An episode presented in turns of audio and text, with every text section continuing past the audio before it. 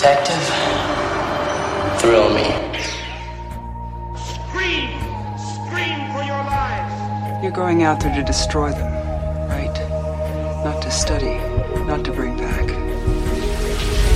I've seen things you people wouldn't believe.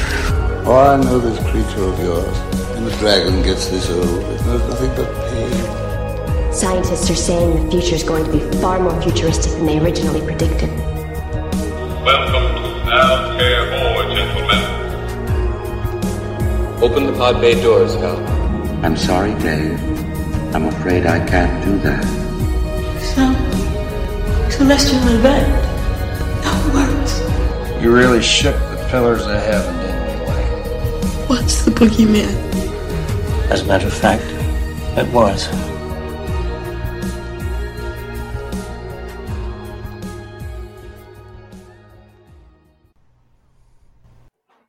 Hello, everyone, and welcome back to The Illustrated Fan, a podcast part of the Phantom Galaxy. I'm your host, Nathan Barnabaw, and my co-host, Dave Becker, is with me tonight. Dave, how are you doing? I am doing great, Nathan. Great to be back and to be talking animation again. You know, it's funny. All of the podcasts, I'm talking horror. It's sort of refreshing. It's almost like, you know, sort of like podcasting push-ups in a way to come on and talk about something else. And boy, we got some great movies lined up tonight. And real quick, I do just want to give a shout out. My coworker, Christian, Chris, a coworker of mine is actually going into, is in school right now, is going into the animation field. And I had mentioned to him about the podcast, and he listened to the first couple episodes and really enjoyed them. And I told him I would give him a shout out. So this is me fulfilling that promise. So just keep listening, and thank you so much for listening, Chris. And good luck in all of your future endeavors. Yeah, thank you so much. And that's awesome. It's always cool to hear when someone is like pursuing that, because we'll be talking about this tonight. It's always neat based on what you can do now and what you can kind of achieve in animation, yes, even starting out, that it always makes me excited when I hear that somebody wants to pursue that, because these days it's not a given at all. You're just going to go become a cog somewhere in a machine churning out animation. As we're about to talk about tonight, you can do it almost solo sometimes, you know, if the right vision and everything. So that's very cool. Exactly. It's very cool. And he'll post his projects that he's doing for school on Facebook sometimes. And I get to see them, and it's very talented, very cool. Yeah, I'm anxious to see what he does with it. So, but you're right. We might have to have him on sometime and talk some animation with us. That'd be absolutely. Fun. I will extend that invitation. Absolutely. So okay, so tonight, last time we talked about the movies of Makoto Shinkai, two movies, more of his two more recent films, and then we had decided that this topic for tonight would be animated war films. And of course, we're not going to get into it. We're going to talk about two of them. There's a decent number of films that I think feature war in animation. Mm-hmm. Yep. I think the two we're going to talk about tonight that you picked, Dave, are really intriguing, though, because they definitely stand apart from, I think, most of how we see war in animation, where there's still an element of this is a kind of a genre film, or, you know, maybe this is intended for the anime audience, or maybe this is intended for, you know, even a film like Grave of the Fireflies, there's still sort of a child's perspective, even though that is a grueling film in a sense. Ooh, there's something about these two movies that feels very different in the way they were conceived, in the sense where they felt like they were almost conceived first, and then they decided upon animation, not as an afterthought, but as an interesting choice once the other choices were considered. Right. Yeah, definitely, and I think we can get into that, and starting with the short film.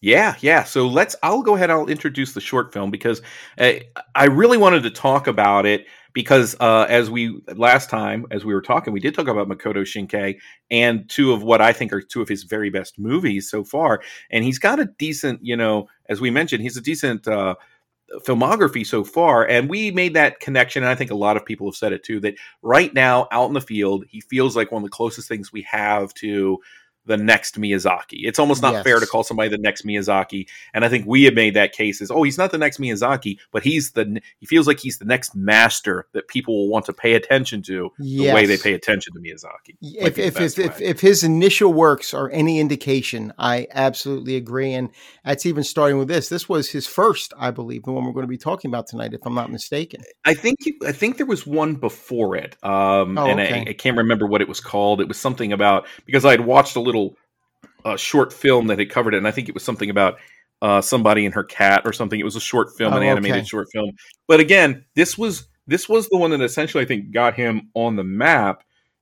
Go kind of back it and pick it up, but he basically made it himself. That's the first thing that we should talk about. It was written, directed, and produced by Makoto Shinkai on his Power Mac G4 using Lightwave, Adobe Photoshop, After Effects, and Commotion 3.1, which at the time, this is software that really most people, you had to shell out a little bit of money for it. Anyone could really get their hands on any of these things.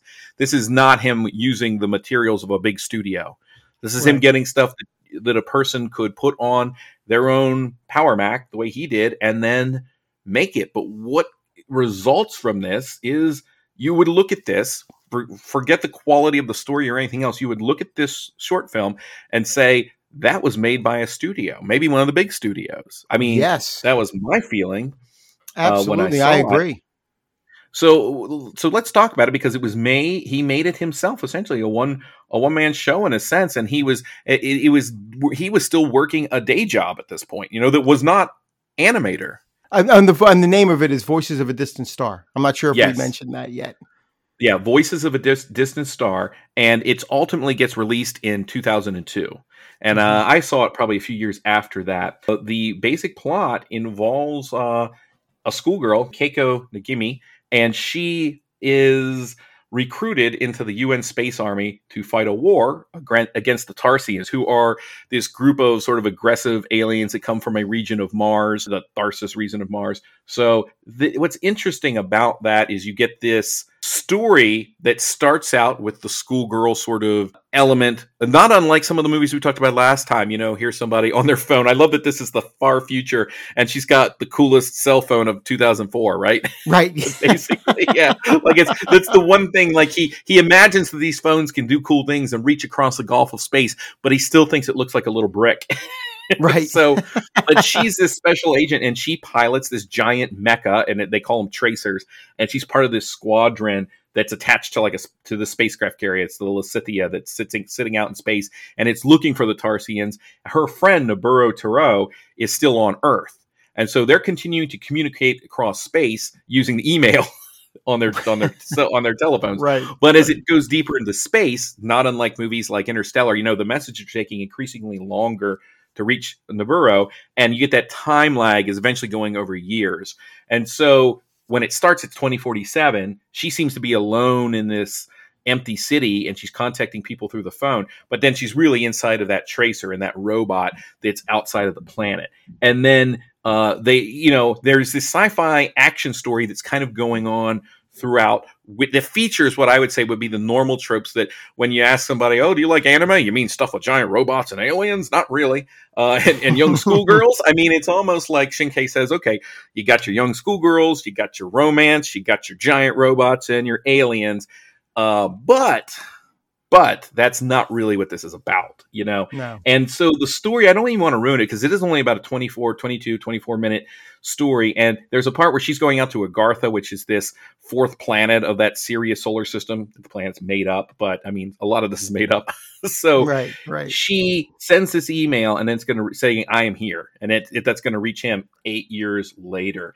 Yeah. And there's a lot of stuff going on where she starts to have hallucinations. The battle with the aliens is going on, and you're not sure what exactly this. She encounters a doppelganger of herself, and she's not really sure what's happening, but the doppelganger is offering for her to see Noboru again. Like, oh, the one thing that she never did was kind of express her true feelings to him, and now because of this gulf and this battle, maybe they'll never be able to do so. And then the battle, there's a big epic space battle, but again, while that battle's happening, there are other things going on. And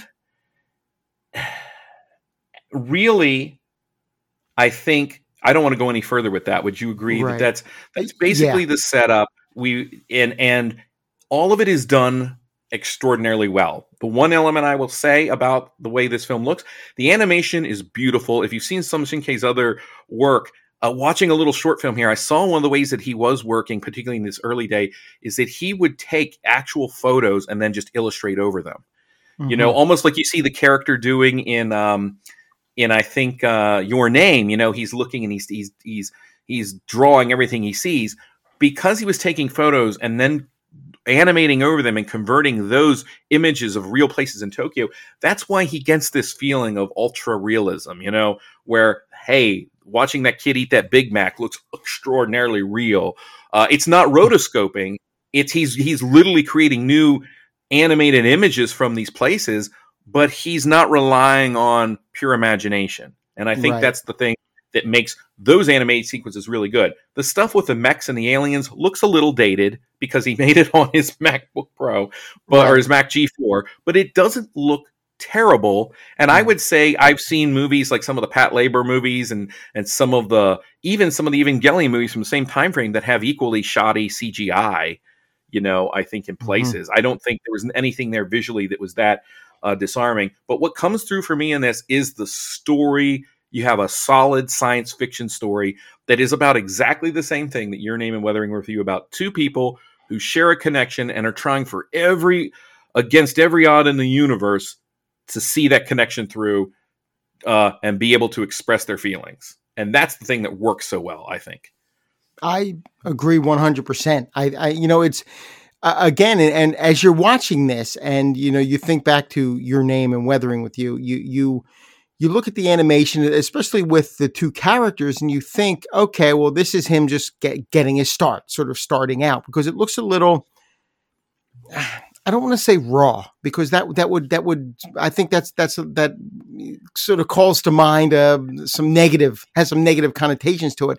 And it's not bad. I mean, it's just different, you know, a little more stylized, like, they look a little bit more like your generic anime Muppets, only because I just don't think he's quite crafting all the personality that you later see. Right. And you know, but still he gets that story and he gets that connection. The interesting thing is, you know, with the girl, she's always in that schoolgirl uniform. Yes. Which I thought was interesting, you know, even out in space. She's wearing that same uniform, but it's that connection with the characters. And like you're saying, 8 years. Between messages, when he gets a message, and again, I don't want to go into too deep into spoilers, but he gets a message from her after a year, at which point she says, okay, we're going deeper, and it's going to take 8 years for the next message. By the time you get this one, I'm already there. I mean, and the connection that they have, and the fact that, what, you know, the few scenes that we see with them at the beginning, you see the connection between them, but it goes sort of unexpressed. You know, it's sort of unspoken, because they're kids, they're teenagers. You know, they're not really they haven't reached that maturity level of being able to just sort of lay their feelings out there until they're so far away, and then it's nothing but sort of regret that they weren't able to do so. And you feel that coming through in this movie, with all of these cool things happening, these battles in space and you know, these scenes back on Earth, which, as you said, they're animated beautifully. I mean, it looks so realistic, these settings and what he's doing, but it is a science fiction story. But it's these two characters that give it its center and hold it together with everything else going on. That's where you're emotionally invested. You know, they don't take a lot of time to build this battle with this alien race, or the fact that they're serving in the military, or why she's not aging and he's you know, all of these things that are going on. They don't dedicate the time to that. They dedicate the time to these two characters and this connection that they formed. And that's what makes it so. That's what I think sort of clues you in on where he's going to eventually go with his later movies, you know? And that's where you get the auteur, the continual style that, that he gives you, throughout his films. And that sort of underlying theme in all of them is this connection between these characters. And he starts it here. And even though it's only 24 minutes, I mean, he manages to give you a complete arc with these two characters, to the point that you are completely invested in their story. We need to get through all of his films, through Illustrated Fan. I think we should always try to get one of his movies in, not every single time, but you know, as we go along, because it made me realize, like, yeah, some of them I've seen. I saw the one he did directly after this called The Place Promised in Our Early Days, and it's also really good. You know, yeah, the story, you're right, has the feel of an Heinlein or even a Ray Bradbury, but like Heinlein and Bradbury, that stuff is just kind of filler. You know, that sci-fi stuff is the most generic anime kind of related stuff that you could find. It's not handled necessarily generically. It looks fine. It's fun. And it's exciting as it's happening, but it is clearly there in service to this. And I think what's interesting is I haven't looked a lot into his biography, but I can't imagine that people weren't like knocking on his door to get him to commit to whatever big franchise they could get, you know. I mean, can you imagine, you know, like trying to get you for a Robotech or a, you know, an Evangelion or something of that level, and yet you see that instead he keeps carving his own way. I think that's the Miyazaki, right? The part where he has a path in front of him and he's not deterred from it, and you can see that in a movie as recently as Weathering with You, and how those two, you can watch these two together and know that they were absolutely made by the same person. Yes, absolutely. And I think that's where the connection with Miyazaki is. Yeah. Even if it's not in a story or even a stylistic way, it's the fact that he's an auteur. He is the one creating the vision. That's what Miyazaki did, and that's what he's doing. I mean, animation is by its very nature, and the way that it's done now is sort of by committee. I mean, you look at some of the great animated movies of the last 20 years, and you're looking at Shrek and everything that's coming out of Pixar. There's sort of a group of people that came together. Yeah, there's a director or two directors, but it's really a group of people coming together to tell this story. There's an army who usually are behind getting this thing done. That's why the credits run for 20 minutes. And Lord of the Rings, the credits run for so long. Here's one guy. This is one guy. And even with Miyazaki, he had a team. He had Studio Ghibli. But it was his vision. It was what he watched. He oversaw every aspect of it. And that's what I think we're getting from him. And that's why... If anyone's going to say, even if it's not stylistic, even if it's not story-wise, he's the next Miyazaki, because he is the next auteur in Japanese anime. Yeah, I agree. And the last thing I want to say about this, and it starts right here, and the few things I often hear people say with, you know, they're trying to find something that's kind of positive to say about Michael Bay. Well, I love the way he shoots those beautiful sunsets and, you know, the golden suns. I mean, and I almost agree that sometimes I'd rather just watch a montage of Michael Bay's sunsets and skip his action explosions.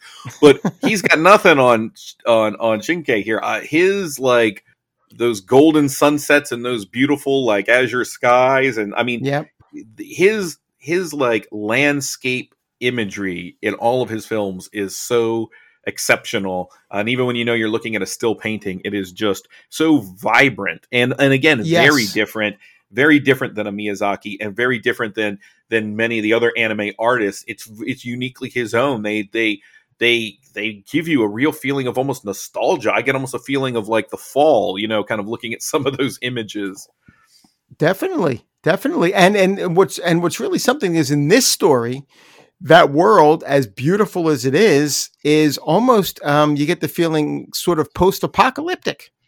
Oh yeah, for sure. War. Like it's been, you know, been rocked. And you know, there's that element.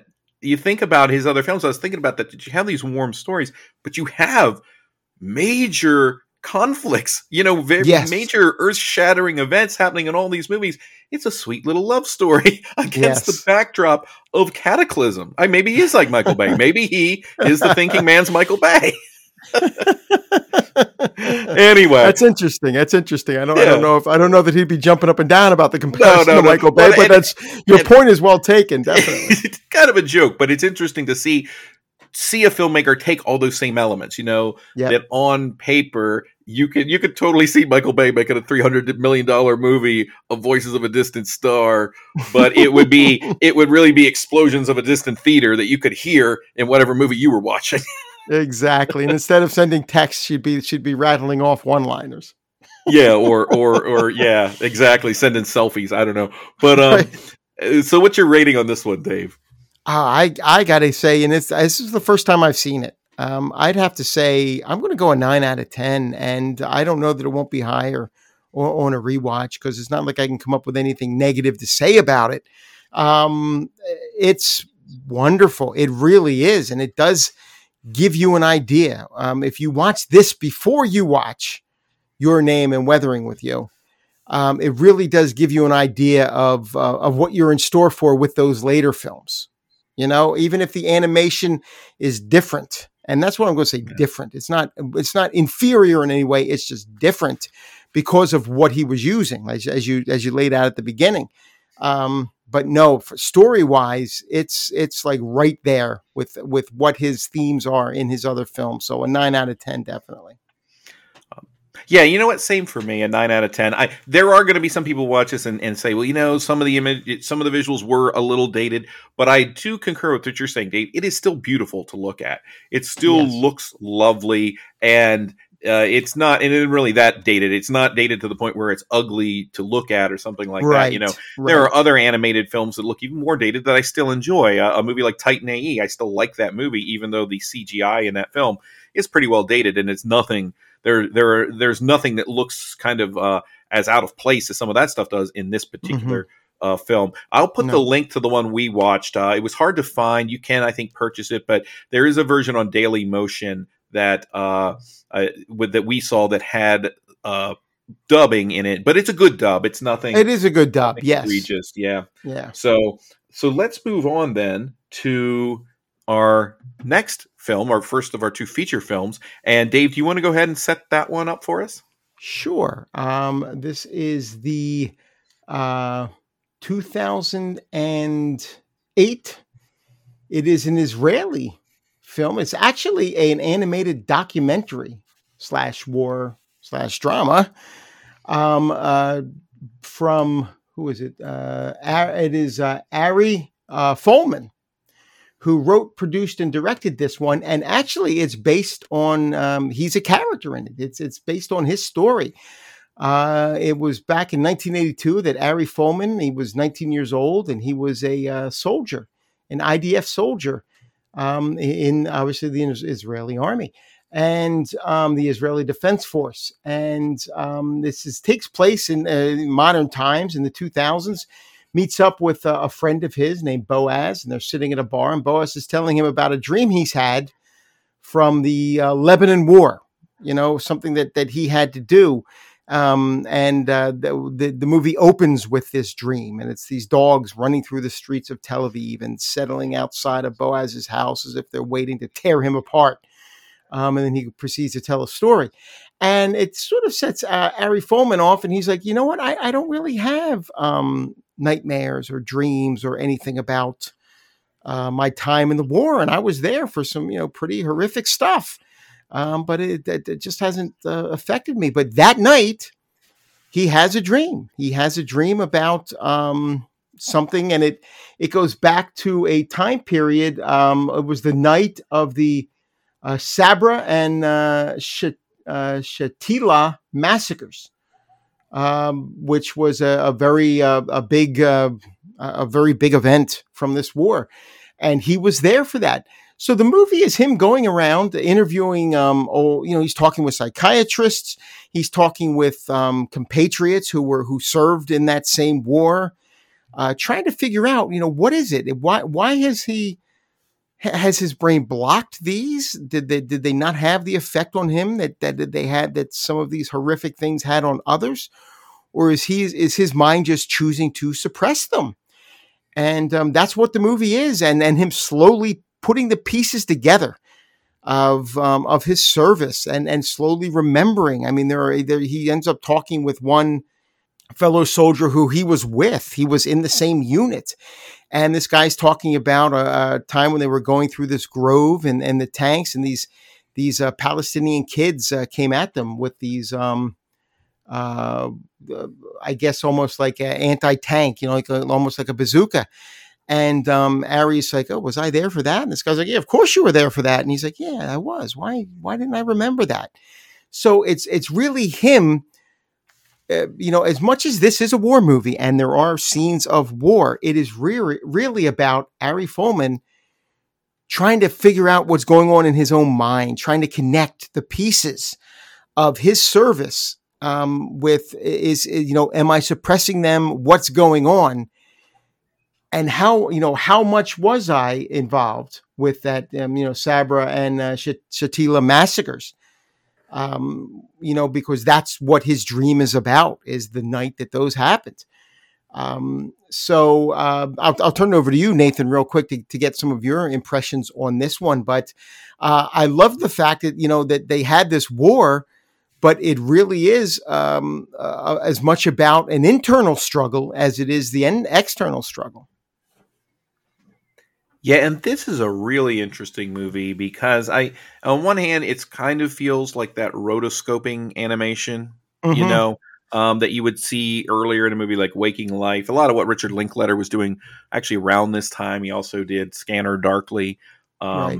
I mean, those two could be their own episode, really. But what's here is very different. And what's interesting about it is the animation doesn't really come off as... and correct me if you feel differently, but it doesn't have that same feel. It feels much more stylistically its own thing. It doesn't really feel like you're watching a rotoscoped movie per se. No, not at all. Not at all.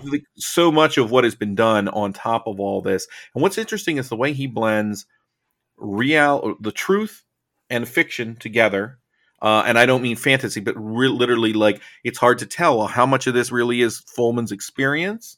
And because there are characters here who are fictional too, who didn't actually exist, and then others who are adaptations of real people. So he's blurring the lines there to begin with, and then that's on top of a story that is blurring the lines again, right? Because he can't remember this, or he has memories, but his memories are very different, from what he's being told. And at the same time, there are other dream sequences in these films, and even his friend who's having the dream about the dogs that are always chasing him, mm-hmm. because these are the dogs he shot when he was in the war, because they recognized he was having a problem shooting people. So they're like, "We're going to get you to shoot the dogs."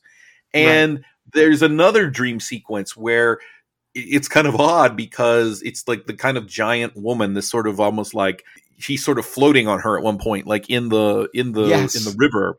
And mm-hmm. it's some interesting and strange, like, imagery, when all of this imagery is at the service of a story that feels like a documentary, really. It's got that feeling of, I need to get to the bottom of this. It feels like a real person trying to delve inside of themselves to figure out a truth that they think they're hiding from themselves. Right.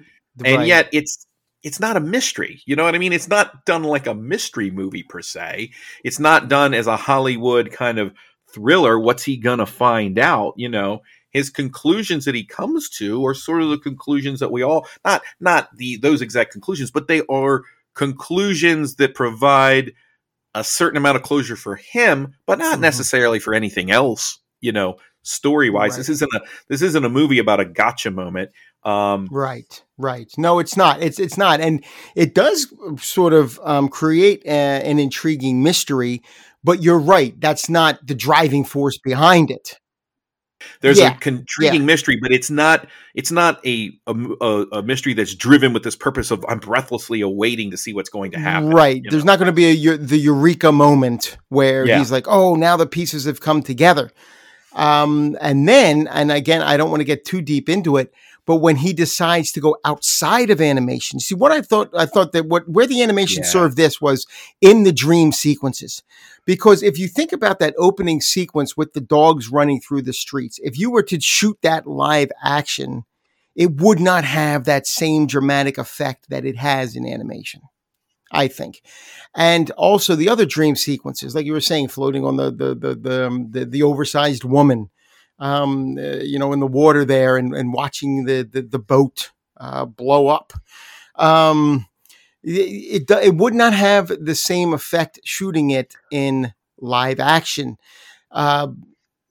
But yet he makes a very stylistic choice that the ending of the movie, the last sequence in the movie, is footage, from these massacres.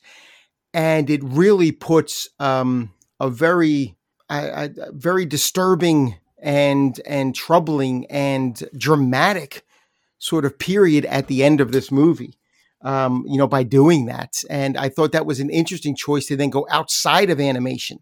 It was the building of memories and what's going on in his mind. And then once he gets that connection, now we're back to reality. It's almost like the perfect cap to the story and what the story is about. I think that's what's so impressive about the animation in this film. I want to talk about that animation a little bit more in a moment, but what's impressive is that it is absolutely used to, like we said before, as you're thinking of how to tell this story, you could have told this story in live action. You could have even told it as maybe a dramatic thriller, and it still would have been a probably pretty good movie. Yeah. You know what I mean? You could have told it in the typical Hollywood. I think we're going to find about both of the movies we saw. These would probably be Academy Award nominated movies, even if they were live action and done in a traditional Hollywood style. That tends to be what Hollywood kind of, the Academy sometimes gravitates towards. But his decisions here to do the animation really underscore the point he's getting at about the sort of this beautiful veneer and these worlds that we construct in our mind, sometimes to protect us from the world that is the way it is. And so as he's looking for this truth, we understand that at some point he may come across the fact that maybe he was better off, right. Not better off, but perhaps from a perspective of his understanding, he doesn't want to be living under a gauze of lies or a gauze of dreams. He wants to know, and yet you understand that knowing will probably be more painful. And so when that animation evaporates or dissolves, what we see is the footage that we see at the end of the movie. It's the aftermath, it's the wreckage in a sense of those events. And that's what's interesting is it's after the war itself. We picked films about war, but it's the aftermath of the war. And that's what this movie is. It's the aftermath of the war. It's what is still living on in this guy's head and the heads of the people he meets. And that's kind of the most fascinating thing is he talks to these other people and you get this overarching portrait that we've seen tons of movies about this. I kind of like the fact this is another movie, Dave, we talked about when we were talking about the short films like Ryan last time, how the choices that were made by in those short films, when the choices that were made to shoot like Ryan Larkin as he looked almost like a desiccated like android, like that weird almost sci-fi veneer to a realistic story. You have a little bit this here. There's an almost a fantasy or this could almost be a Philip K. Dick story like a Scanner Darkly, a man who remembers a different memory that may be fabricated. I mean, it doesn't go into science fiction. I'm not saying that, but those elements and those tones are almost there. This is a story with a very dreamlike facade to it, and which could only really be achieved through the animation. And the animation, I think, evokes even stronger feelings. We are so accustomed to war footage, even documentary war footage, that in order to make it hit home even harder, I think animation was absolutely the right choice. And not just animation, but these dream sequences, those dogs in the street, that giant woman floating through the water. These are images that stick in your mind, and they underscore the later images of the exploding ships and things like that. Yes, absolutely. And it brings something to the realism. And again, it goes back to how his mind is treating these and how the minds of the other people. I mean, that story with the floating woman, that wasn't his story. That was someone else's story, but that's the dreams. That's what they're, they're sort of connecting to. Yeah, that's what's interesting. Everyone has an idealized vision, whether that vision is cementing guilt or hiding from it. They all have something. The dogs, the floating woman, his reverie where they're all sort of, bathing in the water, as the flares are going up. Like, everybody has something. Yes. And there's even a moment in this, which I thought was very interesting. And I think it's almost like something he was putting in there because it's something he remembered from his days in the service, where he walks in on a commander watching basically one of those a XXX video. yes. And we get images in Waltz with Bashir that not even Ralph Bakshi gave us in Fritz the Cat. That's an interesting perspective, and yet it doesn't feel out of place. No, it doesn't. And another thing to say, what I also really like about this movie is I really like the score. Yes, that Max Richter does, and it's a kind of it's weird. It's a very sort of understated or minimalist. Would that be the right way to? Yes. It has a minimalist quality to it, and yet it is the perfect quality, I think, for what they're trying to do, for the tone that he's trying to achieve, that Folman's trying to achieve.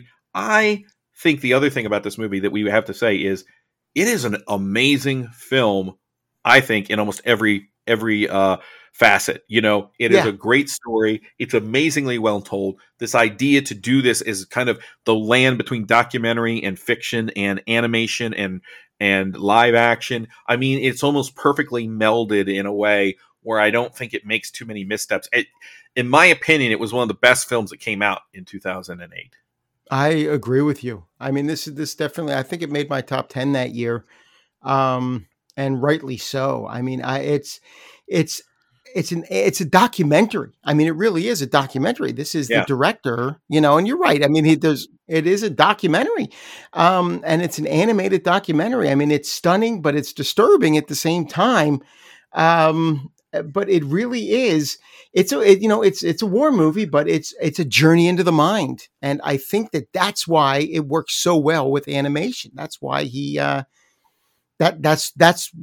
think that's why he decided to do it as animation. But even aside from that, it works so well as an animated movie when it comes to like those sequences that we're talking about. It's really something else. Yeah, it's a great film. It was nominated for the best foreign language film, and you can tell that's something when the Academy Awards actually decide to nominate an animated film for something other than being animated, right? Yes.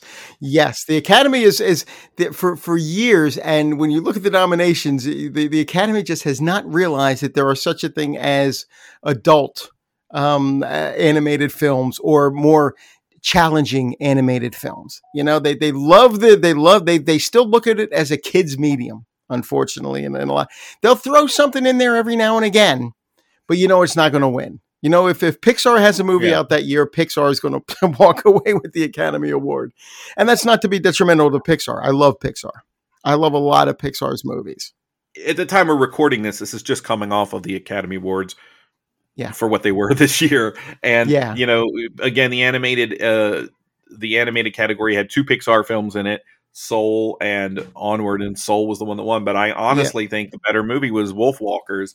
I don't think we had originally talked about, we will get around to doing that movie here on Illustrated Fan. It's a fantastic film, and it is still, that would still fall within kind of family friendly, but you're right. Almost anytime there's any kind of challenging element. And the thing about Waltz with Bashir and the next film we're going to talk about is these truly are adult films, and not even adult in the sense of where someone might call the movie heavy metal adult, or even that the movie I was talking about, like Scanner Darkly, where it has more of a graphic novel, teenage sci-fi feel. You know what I mean? Like this is adult in the sense that it is mature, not mature like the movie that the guy he walked in on was watching, but mature in its themes and its ideas, that this isn't this is interested in the interiors of the human spirit and things like that. This is not in any way, it's not a comic book movie. It's not a kid's film. It certainly is not a kid's film.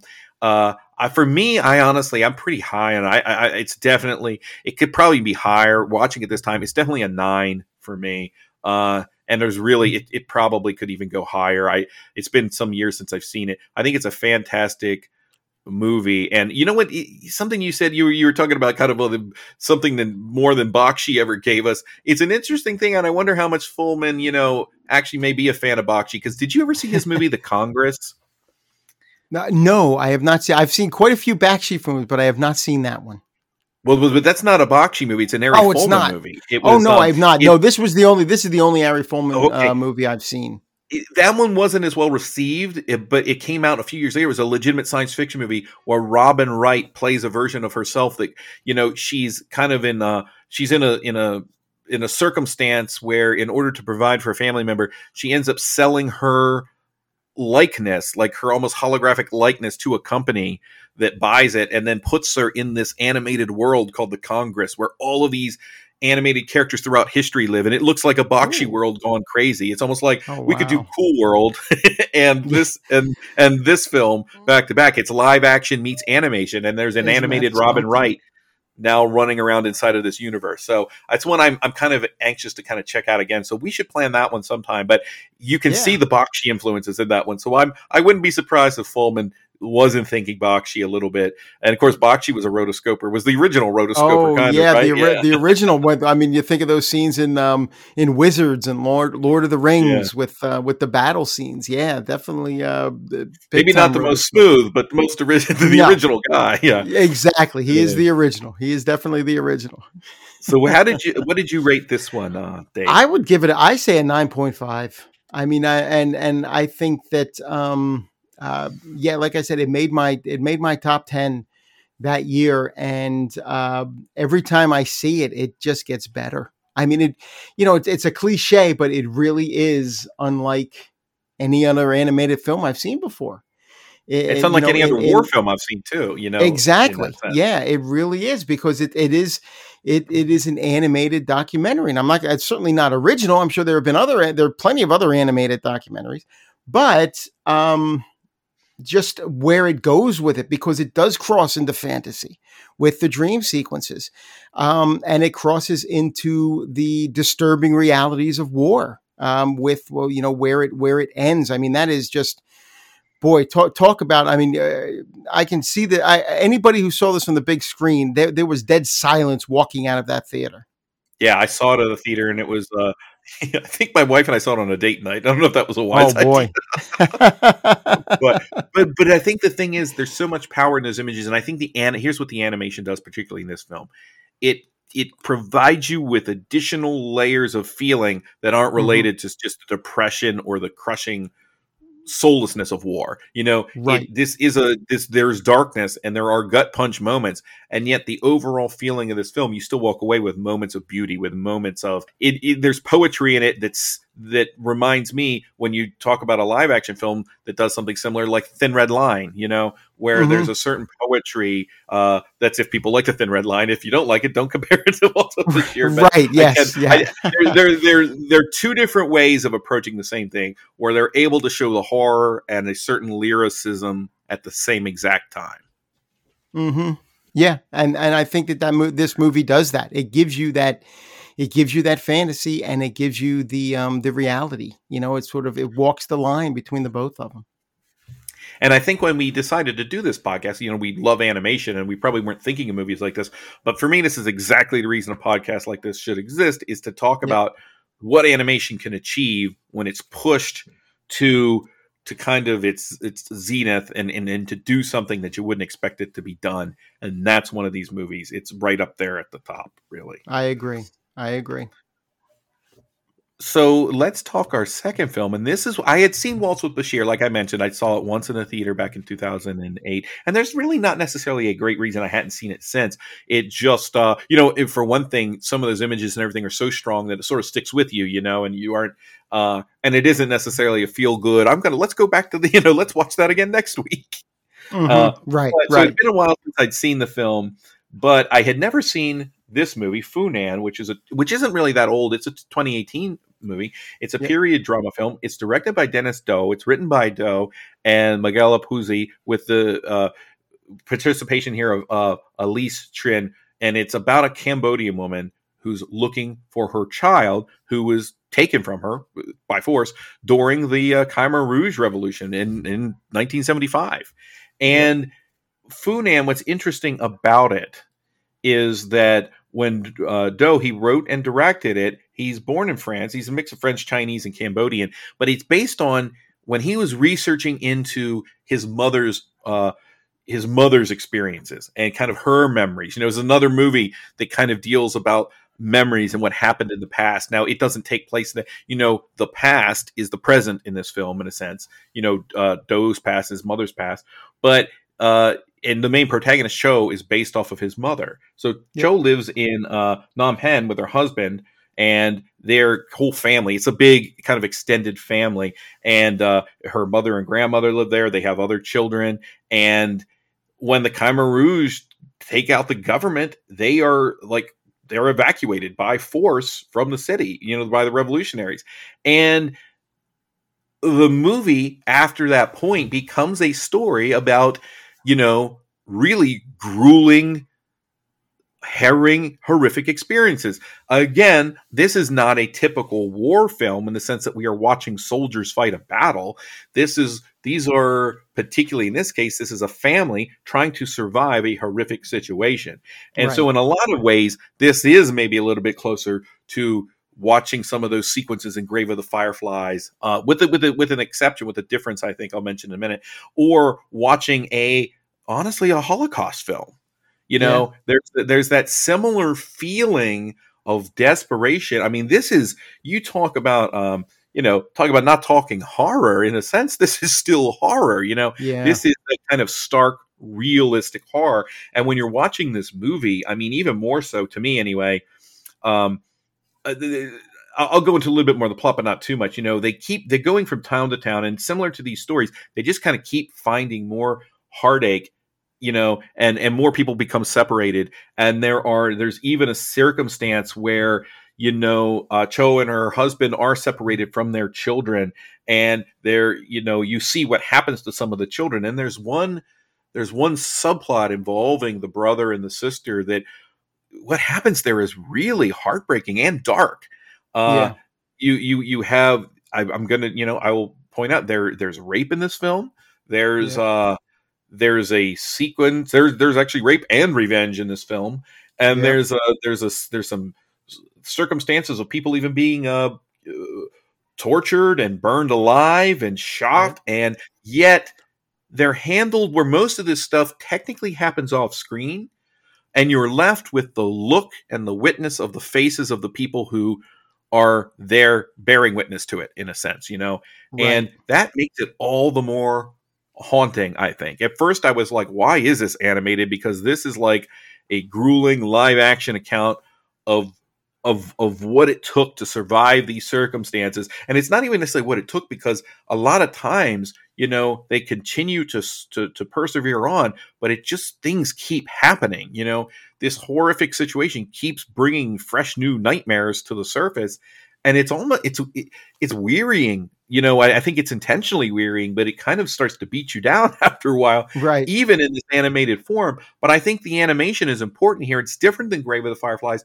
It doesn't I didn't feel it sentimentalized anything. It almost wants to make these images starker and almost burned into your brain, because we know these filmmakers, I think they understand we have seen atrocities. We've seen video footage of atrocities. And at a certain point, even that will essentially numb you. And so he chooses for a style that's going to kind of burn into your brain. You know, it's going to sear you a little more, I think, than if this wasn't animated. Again, some of the images of just seeing a silhouette of someone against the burning flames would do more than if I actually watched a person being burned. It's evocative in a completely different way. It's a really strong story. It's a gripping, poignant story, but it's also a rough story. And I'm still not entirely sure, honestly. You know, you talked about, I think we did our Kong episode, you talked about how that King Kong, the Peter Jackson Kong, was a little exhausting with its dinosaur fights and everything else. This was exhausting to me in a different way. And I had to ask myself, and kind of watching in so close proximity to Waltz with Bashir, did it need to be this exhausting? What did you think of this one? I'll tell you what, I really liked it. And of the two, and it's, you know, so you brought up Waltz with Bashir. Waltz with Bashir took advantage of the animation. This could have been live action. This could have been. Now, I did see an interview with Dennis Doe, and it is based on his mother's experiences. His mother, a child is wanders off, and then they lose him. You know, gets taken away, like you said, and then they're most of the movie are these parents trying to get back to their child while being forced to work in these labor camps by the Khmer Rouge. This actually happened to Dennis Doe's mother with his older brother. They lost him for several years at this same time period. So it was him taking his mother's stories and putting them into a movie. Now, Dennis Doe talked about, why it was animated. It's because he says he likes to draw. He was thinking of maybe doing a series of comic books about this, but said no. He decided to do it as an animated film because that's the medium he chooses for his career. That's what he's chosen for his career. That's what he wants to do. This could have been, of the two, this could have worked more. This was the one of the two that could have been a live action. When you think about it, but there is something about the animation with it too. That it even makes it, I guess, it makes it a little bit even more hard hitting than if it was a live action. You think of, what was that? The Killing Fields from the 80s, which dealt with that film this same story. In my mind, yeah, and that's a great movie. I mean, it really is. From I want to say 85, I think The Killing Fields came out. Yeah, and that's telling a similar story to this. And what's another thing that he does, if you think about it, it really is about this family. He doesn't go into the history of the Khmer Rouge.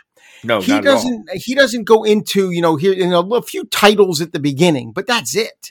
This is not a story about Cambodia. This is not a story about the Khmer Rouge and what they did. You see that, but it's a story about this family trying to get back to their child. And that's the story he wanted to tell. The way he explains it is, I didn't go too deep into the Khmer Rouge because he looks at movies as a medium that opens the door halfway. Anyone who wants to learn more about the Khmer Rouge will take this movie and go with it. I mean, you and I've done that, and I'm sure you've done it too, where you see a movie based on reality, you right away go researching the topic because you want to know more about it. And that's what he's saying he did with this movie. This movie is about this family. It's based on his mother's story. And he said he showed this to his mother. And his mother would get angry when the Khmer Rouge would come on. And she would recognize the characters, even the ones that were sort of, not based directly on real people, but people who in the family.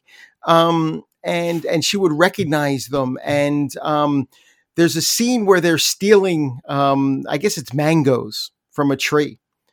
And he said his mother was laughing out loud because when she told that story, it was a funny story. It's not funny in the movie, though. In the movie, it's just they're trying to get food. And his mother actually said to him, "You didn't make it funny." And he's like, "Well, it just didn't work out to be funny in the movie with everything else that's going on. I know your story of this situation is funny, but it just didn't work that way in the movie." So I that's what it, that's an actually super interesting point, Dave, because if I had any kind of complaint with this movie versus some of the others is that it has become so heavily entrenched in that drama, in that drive to find the child, in these horrible things that happen, that you are sitting there and wonder, was there levity? Was there any? And maybe that's kind of what this is missing, is those moments, like even amongst darkness, where's the levity, mm-hmm. not humor, right. but a certain lightness of touch that it's interesting that the mother is like, "Hey, that was a, I understand everything going on around it, but that should have been a funny story." Right. Because when she told it, it was a funny story, but no, you don't get that. And I mean, this is a very, again, harrowing. This is just a like you were saying, it's just, with the Khmer Rouge, I mean, and what there's, basically it's just, in service of the state. It's a form of communism, and it's them saying, "Hey, these people are in labor camps. You're here to work for the greater good for Cambodia, and we're trying to drive the imperialism of America out of you and the imperial poison in you, and you're working for us. But yet, as you see with a lot of other, communism, especially in Russia, there isn't everybody working. There's still a system. There's still that hierarchy. And the guards are living a really nice life while everybody else is suffering, So it's not everybody working for the common good. There's still some people on top sort of living off the cream while everybody else is suffering. And you get that from this, but that's not even the story. That's not the story that they're going for. It really is trying to find this child. And it starts as a fairly big extended family. Yeah, and just narrows down from tragedy to tragedy to tragedy. There was a moment when it almost reminded me of, it's not a really comparison point in terms of like the way the movies are, but it reminded me of The Host, the Korean, South Korean horror film. Yes, comedy. the great South Korean film. Yeah, absolutely. I should say the great film where there's this search for this child, which also has a lot of poignant moments, and you're watching this family, come together, torn apart, come together, torn apart, and so it was interesting just to think about, these are two different films, but it is. But the funny thing is, in The Host, not to get too far off topic, but in The Host, they're basically trying to rescue the only member of the family that's worth a damn. And it actually has a future, Well, in a sense, it's the one that they've kind of put all their eggs in the basket. And I think that's what makes that movie so interesting, because you realize as they're going along that these other people do have something to offer, but she's their magnetic center. She's what makes them work. Exactly. And, she's the one holding them all together, right? And so, but let me ask you something, because, and I do think this is a strong movie. I think it's a good movie. It's a movie worth seeing. And yet every time we mention one of these other films, The Killing Fields, even The Host, I sit there and I think that emotionally I was connected to all of those films a little more. Now, it's not to say I wasn't, because there are emotional things that happen here. Mm-hmm. But I honestly believe that if Doe had not animated this, and I think he has a future in doing animated features, and I want to see him to make more films like this one. But I think, like you said, I think the best way to say this, you said this didn't have to be animation. It's that the story it's telling, there are no images here that couldn't have been told in live action without spending a fortune. They could have made this film as a relatively, if not low budget, but lower budget, like dramatic live action film. But I think if it had just been that, it almost might have felt the edges would have been duller. I think that it would have probably fallen into that, it would have blended into the background of all these other sort of torturous war films we've seen, where you think that was good. It took it out of me. I don't know if I'm ever going to watch that.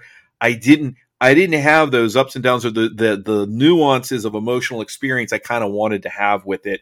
But that being said, it's a beautifully shot film, and he tells a harrowing story. I think the thing I haven't emphasized is this is not as graphic as we may be making it sound. Right. The events are harrowing, but the imagery hurts you in a different way, almost by pulling back from the violence, but from the visualization of the violence. The visualization, and he did that on purpose. He said, there was a lot, obviously, with the Khmer Rouge, tons of violence. I mean, millions were suffering and dying under the Khmer Rouge and being tortured and shot and murdered and thrown into ditches and everything. He didn't go that route with it. He didn't take it to that violence. But again, that was him sort of saying that the sort of half open door.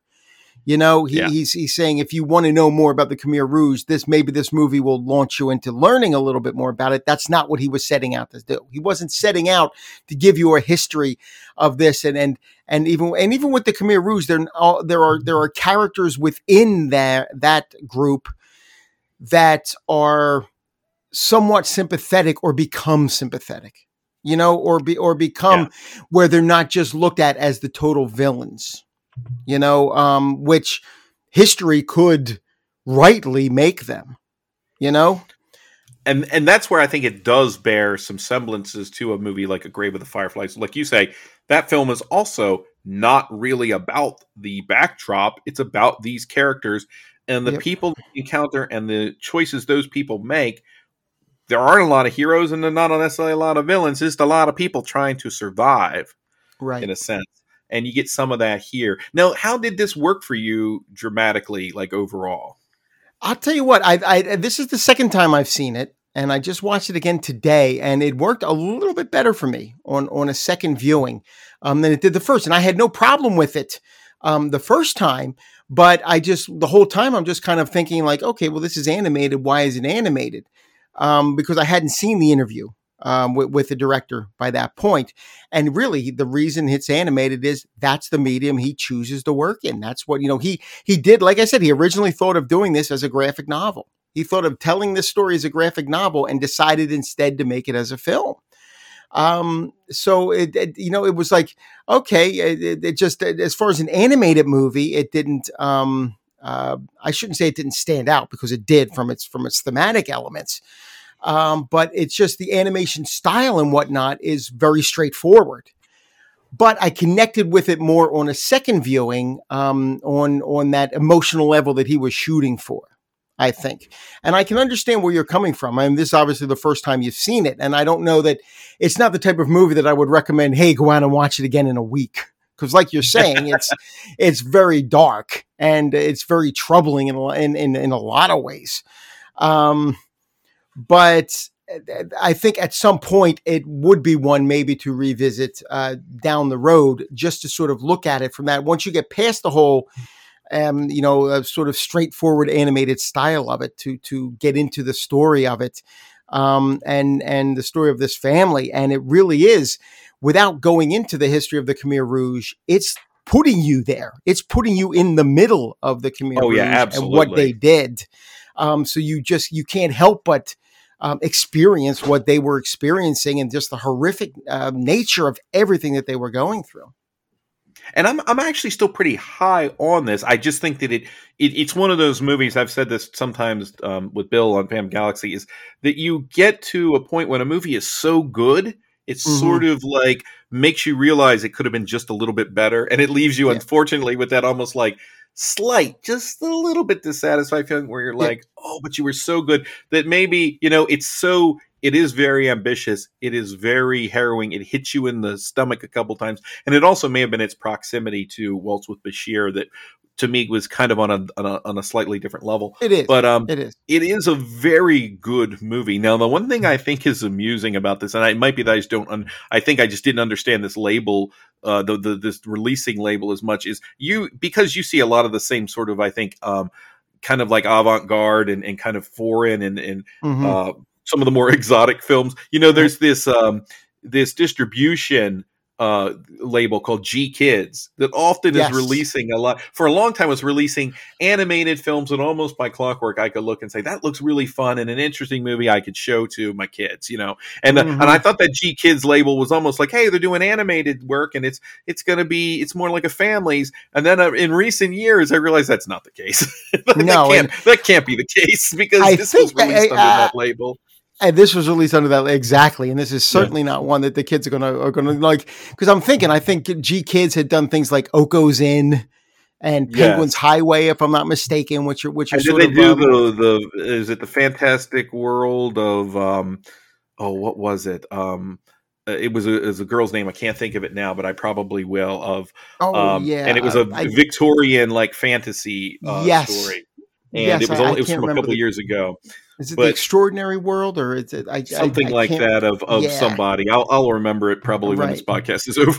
But off the top, I mean, I think we even own it because we bought it when it came out. It was a Victorian sort of steampunk, almost had the animation style that reminded you of Tintin or something, and it was very or it was Annabelle or Arabelle somebody in The Extraordinary World like that, or April and The Extraordinary World. I knew it. April. That's what it is. Yes. Okay. But G Kids has released Wolf Walkers and things like that, and so you see all these films. A Cat in Paris, and if you go to their page and look, a lot of it is these animated movies. So for the most part, you could show some of them to your kids, but they do ones that aren't like Funan and The Extraordinary Tales, the Edgar Allan Poe stories. Yes, they have a very wide, and they have one I haven't seen yet that's about a disembodied hand called I Lost My Body.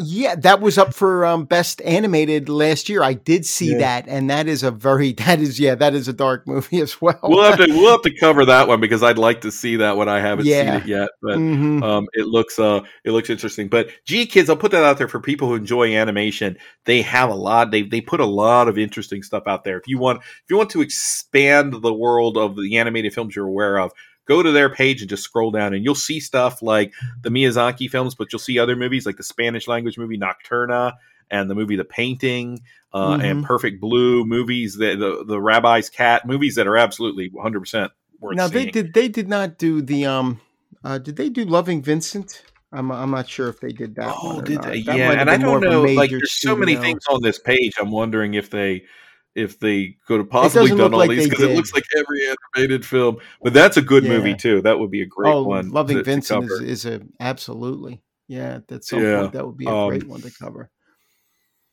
Right. So, but yeah, I think this is a strong movie. Go ahead. Yeah, I mean, I was going to say what my rating, because I think I might ultimately be a little higher than you. It's still not going to be as high as the others. It's about an 8 out of 10. And that's on a second viewing. I think after my initial viewing, it might have been more around a 7.5. But that's exactly I did connect it with it. Yeah, I did connect it with it a little bit more in a second viewing. And again, and I think that 7.5 though is with the caveat. That's my personal rating.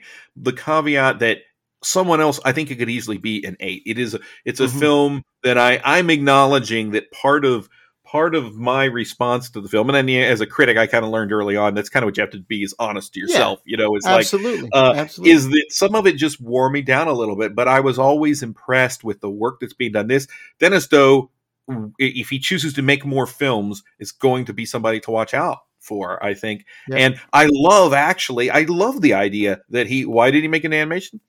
Because he's good at it and he wanted to, right. The only way we're going to expand animation into something that isn't so that the Academy stops thinking of it as the little like ghetto where we put the movies that are competing with Pixar are there to legitimize Pixar's win is the fact that people just start making, like just with everything else, like we talk about casting different kinds of people or things like that, when it starts happening just because you're choosing to do it, that's when it's starting to expand. Why did you animate that? Why was that movie? Why did you animate it? Because I wanted to make an animation. When you start making that choice, that's when you will see the medium, as we have been seeing the medium, sort of explode. Why do half of these movies have to be animated? Well, they didn't. Sometimes the most fascinating movies end up being that way. So I agree with you. I can totally see myself latching on to the style and the rhythms of the storytelling better, maybe on a second viewing. It is a hard and a dark subject. I do think The Killing Fields is a stronger film, but ultimately, yes, I agree. Because it, it just is. I mean, with the way it sort of delves into the Khmer Rouge. The Khmer Rouge are supporting characters in this one. Yeah. And they're supporting characters, and it's a very different story. And they're supporting characters in The Killing Fields too, but on a much what's the word I'm looking for? Is it a much more direct level, as opposed to this, as opposed to what you get in Funan. Well, and again, like we mentioned, it's a movie like The Host or a movie like The Impossible that dealt with that tsunami, the family watching this family struggle through and find the missing member and see everything that happens to them. And its scope is amazing. And it's a strong recommendation for me. I think, and what's the first thing I said to you, Dave? I texted you and I said, man, thanks for recommending. I'm glad I saw that movie because I think it would have passed me by. And it's on Netflix right now. There's so many. There are so many movies. I mean, even just in anime, what I'm finding is I was looking over the years that I wanted to check out some of the more interesting animated films over the years, and sometimes there's like 10 of them coming out, from all different companies coming out in the same year, just in anime. That's not even talking about other animated, styles and studios and whatnot, and. There's a lot of them out there, so it's easy to overlook some of them. And I was glad I got the chance to see this one. It was really the story that sort of pulled me in. That said, oh wow, this looks like it could be a little bit different, and it definitely was. Yeah, very strong movie. I think again, so far we've had, you know, every, and we haven't always seen every movie that we've picked yet. I think usually one of us has at least seen one of them, but they're both great movies. I would recommend both of them. And again, that's on Netflix right now. And you know, it's funny, Dave, because now that I'm looking over this G Kids website, you could almost just pull that thing down, spin it, and point a finger, and we would probably have a great selection for the next time. I'm seeing how much stuff is on it. Genius Party. I've seen Genius Party, but I bet that would be an interesting one, a fun one to check out. Yeah, I have not seen that one. That'd be cool. Okay.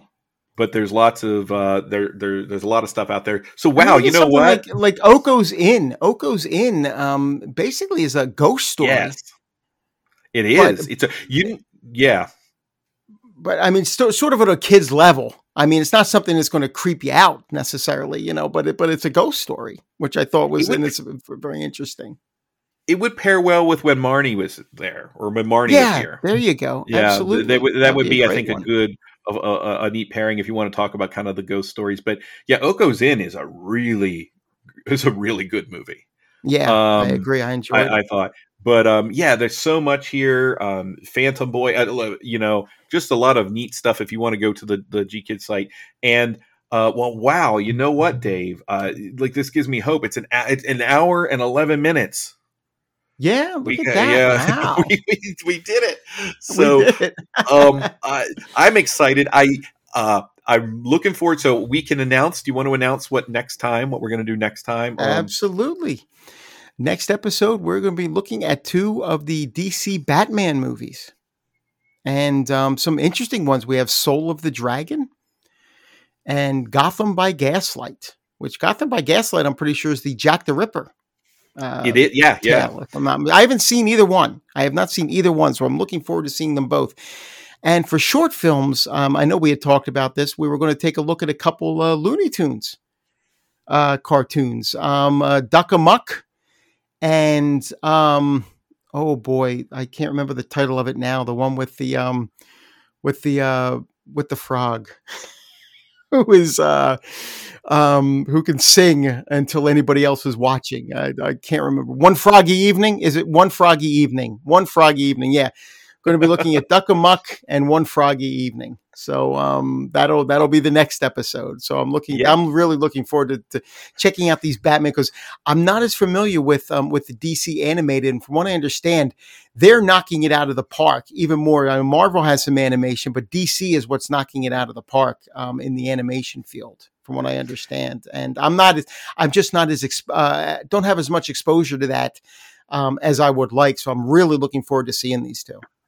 Yeah, me too. And next time we will have Victor Rodriguez joining us for this. And we're also going to look at probably a couple, in more of a general sense, some of the Batman the Animated Series from the 90s, an episode or two of that, and talk about Batman Mask of the Phantasm, which was actually a theatrically released movie from back in that time. But our primary reviews will be of those two. And I found something recently when I was out shopping. I found in a bin Batman Ninja, which is apparently also an animated film. Where, so I've got that one. So then we might have to do a giveaway there for our next episode. Nice. But yeah, this has been a ton of fun, Dave. Thank you for joining me. And this was the Illustrated Fan signing out. Till next time. If you've been enjoying the music here on Phantom Galaxy, the opening theme and the closing theme are both brought to you by synth pop artist Aries Beats. He's done a lot of really cool stuff in the world of synth pop, a lot of very interesting genre-based retro themes. You can find more of his work over at ariesbeats.bandcamp.com. And until next time, we are the Phantom Galaxy.